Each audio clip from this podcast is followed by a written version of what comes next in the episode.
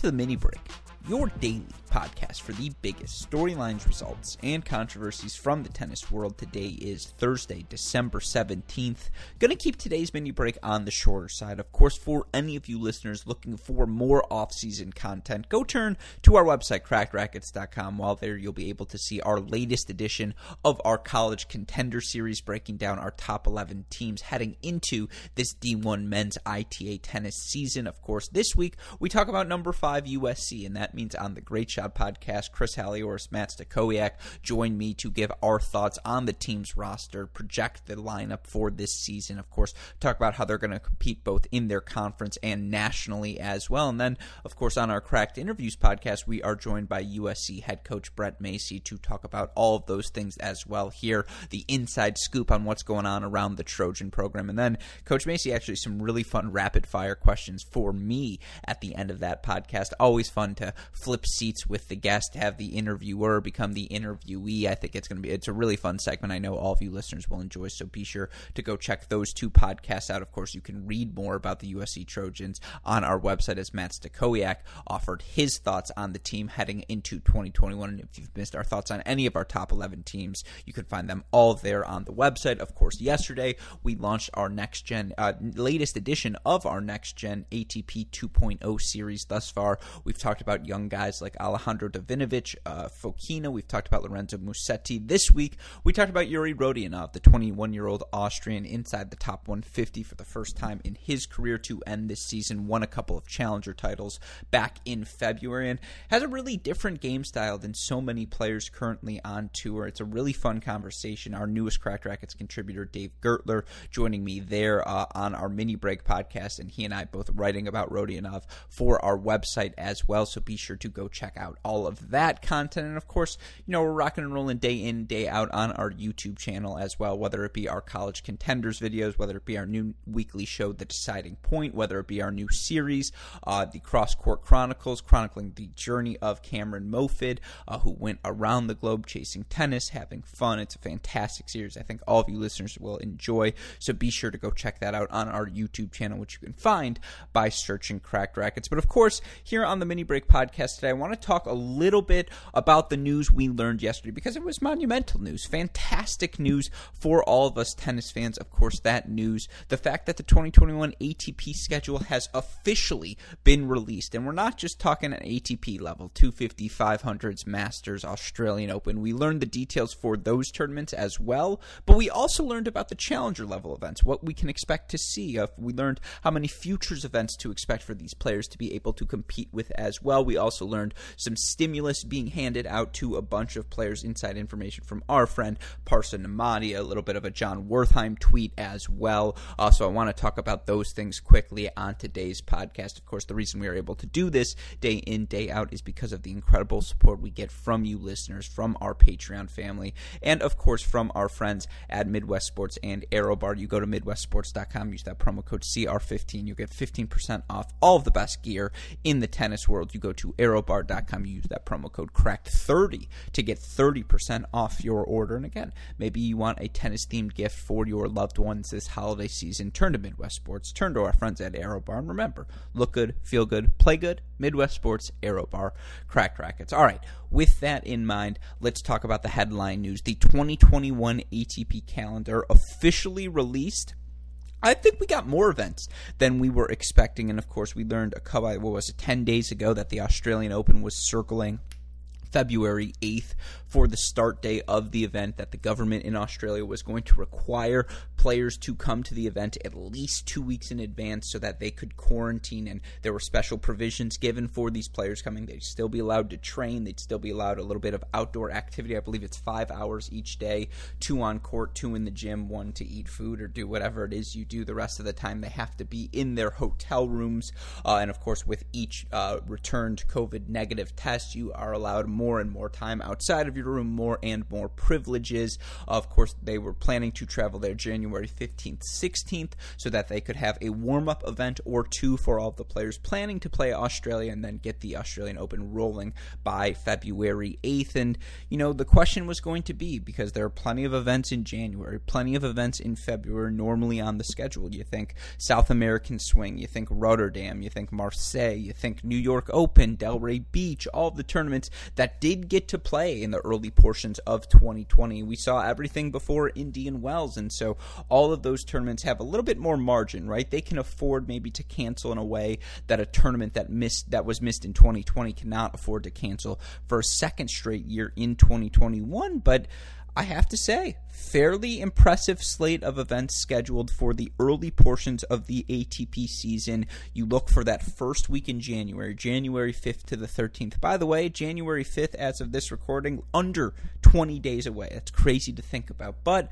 first event in two locations for those European players who perhaps don't want to travel all the way here, then go all the way to Australia. We've got the Antalya Open, Antalya, I believe, in Turkey, if my geography serves me correctly. Turkey, technically not Europe, right? Is it Asia? Is it Europe? Well, if they're not going to let Turkey into the EU, how can you call them part of the European Union, even if geogra- geographically the Fertile Crescent are they technically part of Europe, the bridge between Europe, Asia, the Middle East? Anyways, yes, I did take a seminar on Turkey during college. Thank you for asking. The point being, uh, the Antalya Open going to be the second event offered. Uh, both of these events going to be uh, 250 level events. Uh, both of them, again, certain to get a wide variety of players. You imagine a lot of the North American guys going to stick around in Delray. Uh, so, you know, you imagine the South American guys, perhaps the Canadian guys coming over to play this event as well, versus the guys in Europe, in Asia, in Africa, maybe even the Australians. Although, if you're an Australian, do you really want to fly to Delray Beach and Antalya just to have to come back and quarantine again, or maybe you just skip that week,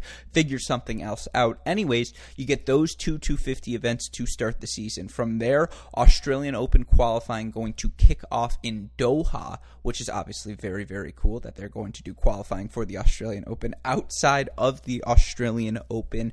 Uh, that event's going to start in Doha. From there, people are going to be able to travel uh, to Australia, begin their quarantine. If you don't qualify for the Australian Open, at least you're going to know, hey, I don't have to fly there.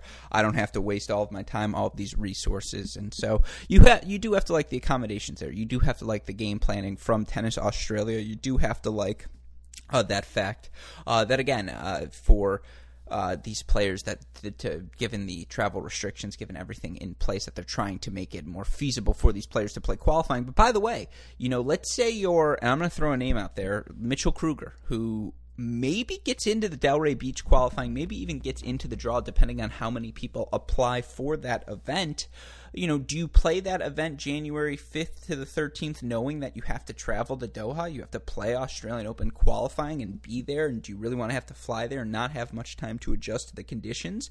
Uh, the answer is absolutely not. So that qualifying being in Doha certainly could impact, I think, the Delray Beach event more than anything. That Antalya Open, given its proximity to Doha, that much more appealing for players who have that crossover, right? Who would have to play uh, or who want to have to play Australian Open qualifying qualifying and would like to play an ATP event uh, that first week. So it's it's an interesting choice for all of these players. Of course, January 31st uh, through the February 6th, uh, the players are going to be in Australia for an ATP event. There are going to be two ATP events in Melbourne that week. There's Melbourne One, which is in the Adelaide location. There's Melbourne Two, which I imagine is in the Melbourne location. Both of those events going to be offered again for players looking at that January 31st to February February 6th mark. That's when they should be done with their quarantine for any of those players who want to get a few matches, want to get an event in before the start of the Australian Open on February 8th. Should also point out February 1st to the 5th, it's going to be the ATP Cup. And of course, that what that shows is, and I think this is a big takeaway from this announcement, too many investment, uh, too many resources invested into the ATP Cup for it to be scrapped this season. Evidently, they viewed it as a massive success in year one, and certainly from a quality of live tennis standpoint, from a drama standpoint, that was the case. I can't speak to the financials of the event, but obviously, again, they find it worthwhile. So they're going to play that ATP Cup simultaneously uh, to Melbourne 1 and Melbourne 2. Again, two 250s that week before the Australian Open for those players who want to play an event, and then, of course, ATP Cup for some uh, for other players as well. Uh, you know, those are the opening weeks of the season. From there, uh, things get a little bit sketchy again, and it is worth noting we talk about this being a massive success because certainly it is. It is so great to know that we will have tennis in our lives in the early portion of the season. But what do we not see there in February? What do we not see rescheduled thus far?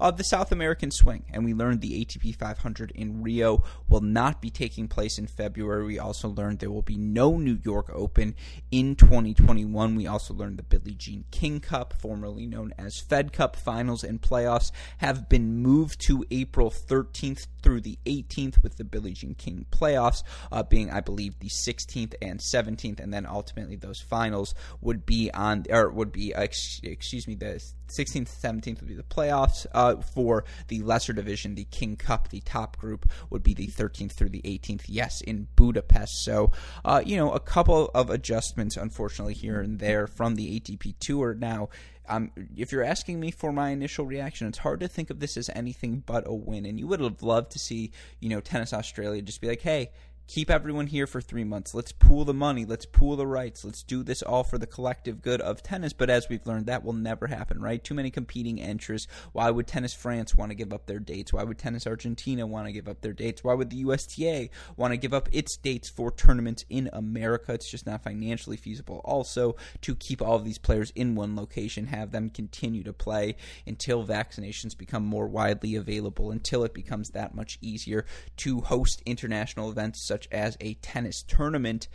At the same time, we've talked about this the entire time. These players, you know, there's an inherent risk to playing, but they need to make a livelihood. This is how they make their living, and sports are secondary to global health. But if they think they can conduct this event safely, minimize uh, risk, minimize exposure for both players, fans, anyone invested, any entity that's a part of the media, uh, that's a part of the event, then you have to do it. And clearly, you know, again, they circled a couple of events that first week of January. They're very much sticking to if you want to be in Australia, if you want to play, you have to be here the 15th, 16th. You have to begin your two weeks of quarantine, although, of course, they continue to adjust the rules slightly of what players will and will not be able to do during that quarantine. We'll talk about that in a second. But it's a win for tennis. It's absolutely a win to get Delray, to get Antalya, to get uh, a couple of events in Melbourne, to have the ATP Cup. Unequivocally, Tennis Australia comes out of this feeling like a big winner. And look, the after effect on these ATP events who may be canceled in 2021 for you know the first time we talked about it last year but any event that might be canceled the second time i think it's a little too early to know the ramifications of later on in the season. Of course so many things can continue to change right? And so this is a topic we will continue to explore certainly and discuss as 2021 uh, begins and continues throughout the year but you know, it's great to know that we will have tennis in January. It's great to know we will have tennis before the Australian Open, and now that's something all of us can get excited about over these last few days of the off season. And again, under 20 days until the action in Delray Beach is slated to start. So that again, that is something all of us tennis fans can absolutely get excited about. It is worth noting we also learned some ATP Challenger information for uh, what the early schedule is going to look like in 2021. There are going to be events starting January 18th and going all the way through the end of the Australian Open. At least that is the announcement of the events thus far. The first week will feature one event in Istanbul, Turkey. Then you're going to have two, one in Turkey and in France. The week of January 25th. Then you're going to have Turkey, France again. February 1st, you have France, Italy, Russia, starting, or excuse me, maybe South Africa, uh, starting RSA. I think that's the Republic of South Africa. So we'll try that again in France, in Italy, and in South Africa, starting on February 8th. And then the 15th, you're going to have two, I believe, one in South Africa, the other in Italy. It is is worth noting, as Tumaini Carayol pointed out yesterday on Twitter, a bunch of Turkish events early in the season after hosting one challenger through the entirety of the 2020 ATP season. They've got one tour event, three challenger events, all in the first two months of 2021. I don't know if that just means feasibly the restrictions are lesser in Turkey, if that's why they're doing it, if the money is just there, but it is feeling, you know, it is worth noting uh, that fun fact. And by the way, in 2021, ATP challengers, uh, this comes from our friend at Parsa Nemati. As of now, there's just one tournament slated to take place the week after the uh, cancellations, uh, starting January 18th, that first week, but then a minimum of two weeks every week to follow the ATP shooting for three to four challengers a week. The total investment on challengers for 2021 is projected at $14.1 million, which again considering the uh, drop off of the Oracle Pro Challenger series and all of the events, the investments Oracle was making in the lesser rungs of the game. Uh, that's a significant sum, and hopefully, if they can do three challengers a week throughout the 2021 season, you know, health restrictions aside, uh, that would be phenomenal from a financial standpoint. So, hopefully, this is a trend we continue to see emerge. And by the way, I haven't mentioned it yet, but I believe in each and every one of the weeks on the calendar right now, there are at least two ITF scheduled scheduled with the potential for up to four or five uh, in some of the weeks. So the ITF circuit going to be rocking and rolling once the 2021 season starts as well. But that's your look at the pro, uh, preliminary January and February 2021 ATP calendar. Excuse me, leave that hiccup in, I suppose. Uh, not a great moment in podcasting. Nevertheless, the point being, we don't have a WTA schedule quite yet, but we do know what the beginning of the ATP year is going to look like. We also learned a little bit, a few other details about the early portions of the ATP year. Again, this information coming from our friend Parsa Nemati, but in terms of the special practice quarantine program uh, for the Australian Open, it's capped at a thousand people. That is going to be the limit. Children under age of three are exempt from the allocated numbers, but they must remain in the hotel for the quarantine period. Uh, there have been some adjustments after the pushback. We learned the announcement last week they were going to allow former Australian Open Ch- Slam champions to bring four people, top 10 players to bring three people, all of the other singles two, all of the doubles players one. They have adjusted that. Top 10 doubles players can now bring two plus people, as can main draw singles entry. Uh, the remaining doubles and qualifying singles players can all bring one. Wild cards are player plus one. Lucky losers, player plus one. Australian non qualifiers, player plus one. Again, they're trying to even out the program, but they have a strict number. They got to keep it under 1,000. Whether this actually even things out or not, I'm jury's still out, I suppose. Um, but certainly, you know, again, this is going to be a serious thing to monitor. If there is another outbreak in Australia over the next month, over the next six weeks, and God willing, there will not be, but tennis again we keep saying this the government in australia is not messing around. They're not going to compromise the integrity the safety of the public health of the people of australia just to host a tennis tournament. And so uh, it is worth noting again how strict these guidelines will be. Uh, it's also worth noting that the atp tour announced uh, and raised 3.3 million and distributed that money to 420 players as their first effort of player relief this year. The second relief which will be released soon is a projected another 2.1 million to be given to 440 players. All 165 players who qualified for the pension will receive 25k, uh, 4.1 million projected total. That's again the pension, which I believe you get for being two years, three years inside the ATP top 75, and so that's how many players currently uh,